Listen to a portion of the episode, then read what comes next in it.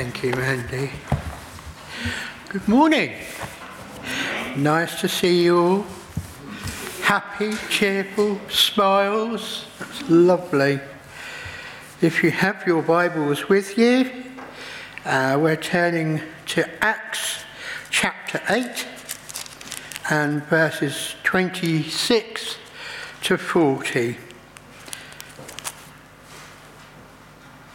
Now, an angel of the Lord said to Philip, Go south to the road, the desert road that goes down from Jerusalem to Gaza. So he started out, and on his way, he met an Ethiopian eunuch, an important, important official in charge of all the treasury of Candace which means Queen of Ethiopians.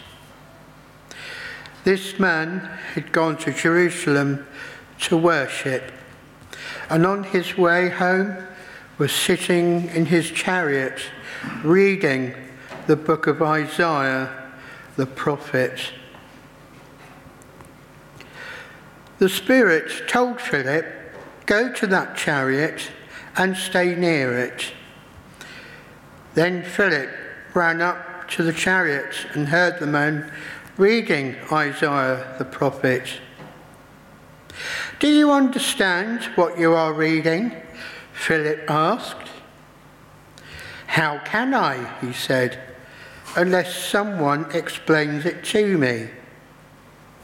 So he invited Philip to come up and sit with him. This is the passage of Scripture the eunuch was reading. He was led like a sheep to the slaughter, and as a lamb before its shearer is silent, so he did not open his mouth. In his hum- humiliation, he was deprived of justice. Who can speak of his descendants? For his life was taken from the earth. The eunuch asked Philip, Tell me, please, who is the prophet talking about? Himself or someone else? Then Philip began with that very passage of scripture that told him the good news about Jesus.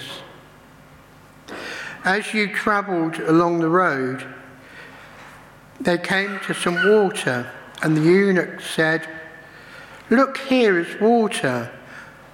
What can stand in the way of being baptized? And he gave orders to stop the chariot. Then both Philip and the eunuch went down into the water, and Philip baptized him. When they came up out of the water, the Spirit of the Lord suddenly took Philip away, and the eunuch did not see him again, but went on his way rejoicing. Philip, however, appeared at Azotus and travelled about, preaching the gospel in all the towns until he reached Caesarea. May God bless his word to us.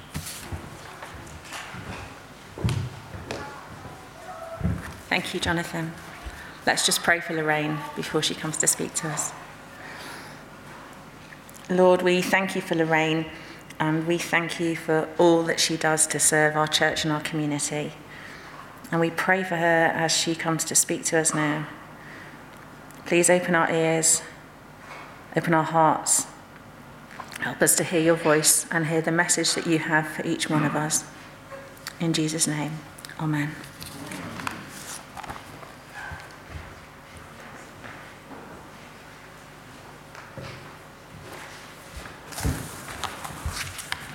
Hello again. So, Philip's ministry was predominantly to the outcasts in society little earlier on in the chapter, we learned of this ministry. He'd been to Samaria and proclaimed the good news and performed signs of healing and exorcism in the name of Jesus. He'd been bold enough to approach and speak to Samaritans, who were considered religious outcasts. We now find him approaching someone who was considered by many as a social outcast, or more accurately, a sexual outcast, a eunuch, a black eunuch. Take a moment to consider that Ethiopian person. Like, not compare us to him, to us living in the Western world today, but him there in that moment. An outcast, or at the very least, an individual had only one place in society, sure, an important one, overseeing the Queen of Ethiopia's treasury, but that was it. There he sat alone in his chariot in the desert, showing interest in the scriptures by studying the book of Isaiah. We might assume he was God fearing since he was returning to Ethiopia after visiting Jerusalem to worship. But as he wasn't allowed into the temple to hear the scriptures and the explanation, had no idea what they meant.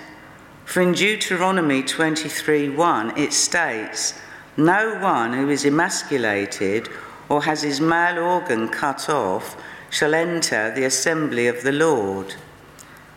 His motivation to find out for himself by getting hold of a scripture is notable. Scriptures weren't cheap, and he would have had to pay a lot of money to get hold of one to study. There, we might imagine that he felt that all he had to do was read the words and it would all become apparent to him. The account tells us he didn't understand what he was reading, but still he read. Here was a person ripe for evangelizing. From my experience of striving to follow Jesus and his teachings towards living a Christ led life, studying the Word with no ex- assistance or explanation usually leaves me feeling there's a, a deeper, more meaningful insight into our Lord, into who He is and what He stands for that's just beyond my comprehension. Listening to sermons and the many online meditations, 365 for instance, along with Everyday with Jesus, takes me a long way towards understanding and working out ways to apply them to my life.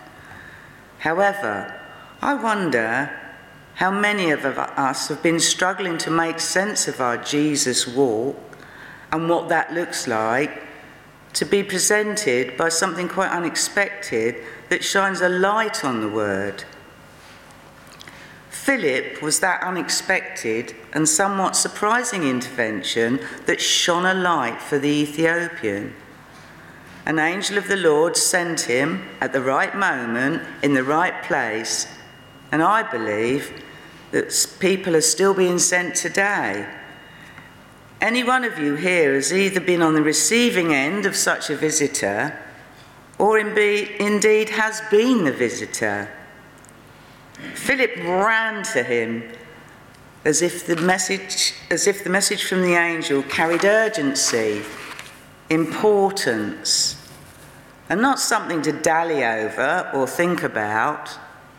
He didn't give himself time to question the right or wrong standing of this black eunuch to receive the good news, this layer of the account is the undeniable message that our Lord is for everyone, not just the Jews. This family membership is not exclusive. To put it simply, we're all God's children. I like to think that when the eunuch spoke in verse 34, the eunuch asked Philip, Tell me, please, who is the prophet talking about?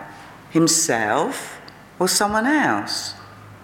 Was his interest piqued into thinking, someone like me?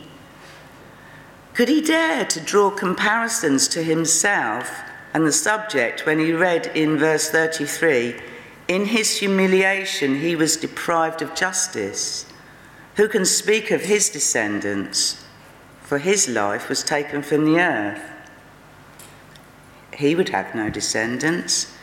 His life, in this case, his lineage, had also been taken from him. We might pity this male or consider him to be arrogant in comparing himself to the Lord.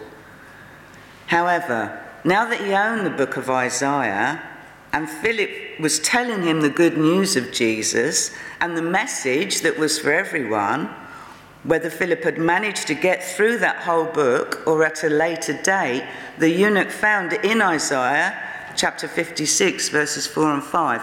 For thus says the Lord to the eunuchs who keep my Sabbaths and choose what pleases me and hold fast my covenant. To them I, I will give in my house and within my walls a memorial and a name better than that of sons and daughters.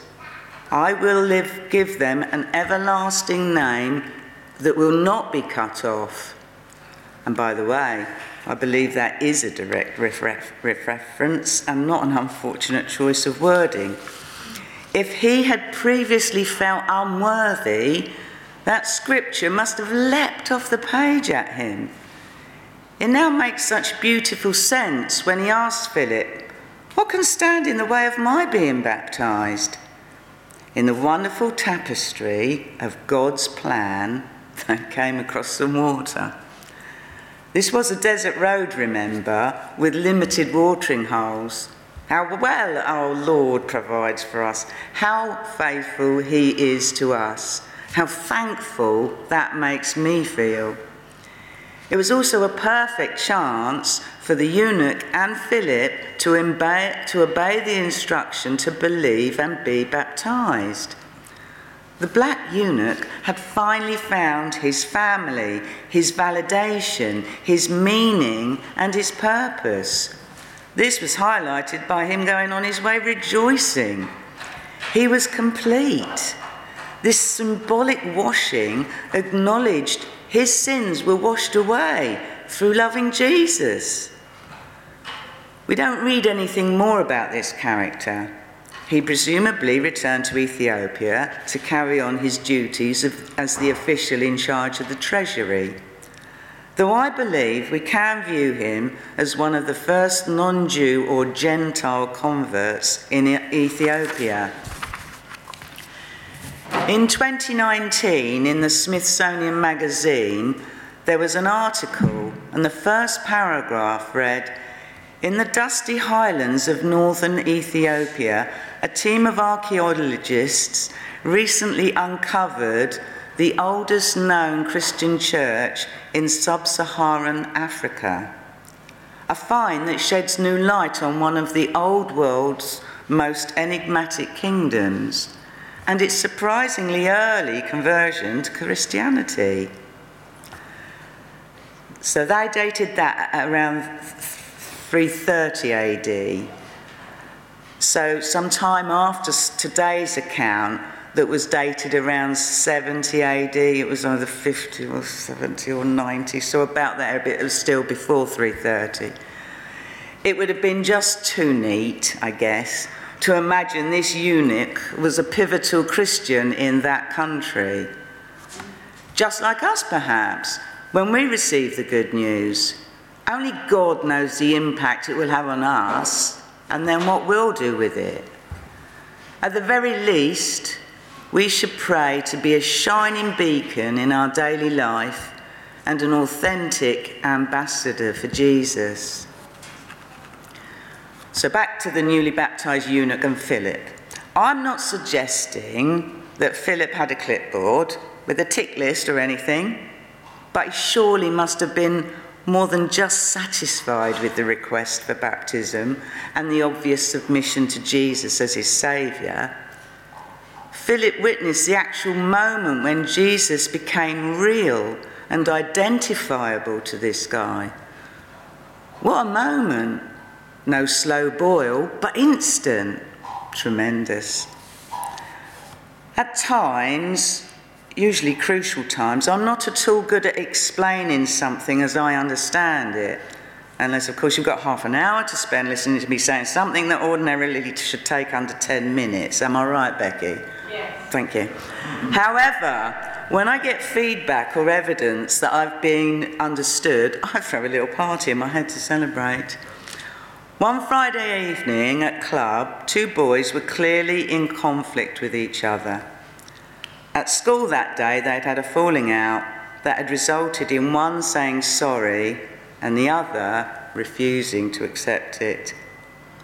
I spoke to both of them together, explaining that it's very difficult to forgive sometimes, but it was something that Jesus does for all of us all the time so it is good to try very, very hard to forgive someone who says sorry. This was not received well by either of them. With the guy who said sorry indignantly informing me that it wasn't easy for him to actually say sorry in the first place. That was my chance to remind the victim that since the perpetrator had stepped down and done the right thing, the least he could do was reciprocate by forgiving. After an initial reluctance, he did. They made their peace and went on to have a lovely, harmonious evening. I'm not silly. At the time, I did wonder if they just complied in order to get back to the football game. However, later that session, during the prayer time, the lad who'd finally forgiven the other asked me to pray this. I thank God that He loves everyone in the world and, and that everyone will know that and love Him back, and everyone will say sorry to each other, and everyone will forgive each other. By Jove, I think he really did get it. I'm just musing that Philip might have had a similar satisfying thought. So when we think about who's allowed access to God, do we have a list of, of exclusions? Do we take it upon ourselves to grade each soul as to their suitability? The uncomfortable answer to that is probably mm, in some circumstances. Or am I judging you by my own bad attitude? I'm sure I am. Who might we, who might we see as cut off? Does this scripture speak to us today? Can we be bold and secure enough in the truth of the scriptures, not just for ourselves, but to eagerly share it with others? The truth of Jesus is simply that true. During my Street Angels duty in Guildford on Saturday night, it's, nights, it's fairly well known in the town that Street Angels are mainly Christians. And I believe the people we meet feel that since we're out among them, we're open to be asked questions that wouldn't or couldn't ordinarily be asked. It's the um, who can become a Christian question that is common, as if they feel it's highly conditional as to who is considered a viable candidate. This really makes me sad because it could well be a reflection as, as how we as Christians not only portray ourselves, but how we address the as yet unsaved. We pray before we go out for safety, etc., then that we'll be led to those in need of assistance or comfort. We also pray for the right words at the right time. Invariably, the other question so, what do you think of the church's stance on gays and lesbians? Can they become a Christian then? Comes up. And I must confess to feeling on very rocky ground when they ask this. You see, I've yet to hear a solid or fair reply to the question. I can only reply that I know Jesus loves a wretch like me I know his love surmounts all manner of sin to the repentant, and he has endless mercy. I know his love extends to, extends to the upright and righteous, right across to the marginalised, the black eunuch, among others, was the marginalised of his time. Just how do we respond to the marginalised today? In other words, do we know how to even recognise them? We are told in Matthew 19:12, "For there are eunuchs that were born that way, and there are eunuchs who have been made eunuchs by others, and there are those who choose to live like eunuchs for the sake of the kingdom of heaven. The one who can accept this should accept it." Sadly, it doesn't give any guidance here for those who don't or can't accept it. What I also know is that we are not called to judge and that all are welcome in God's kingdom through faith in Jesus Christ. The three reasons in this scripture that describe the eunuch are born that way, made that way by others, and personal choice. Today's Western society has plenty of candidates that could easily fit into one of those three categories that appear to make them marginalised or outcasts.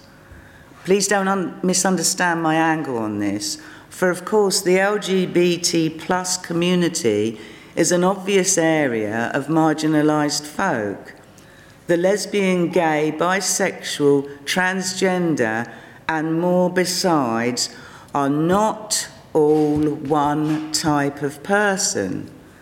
They are individuals working out their own walk, finding family, purpose, and validation. God's love is for them too. There are also single parents, poorly educated folk, people with disabilities, the homeless, sometimes referred to as beggars. Another Friday night comment. One youth on Friday night rightly pointed out that some of the beg- homeless that beg aren't actually homeless. So we should think twice about giving them any money. Well, what about the real homeless? They feel invisible because society in general ignore them.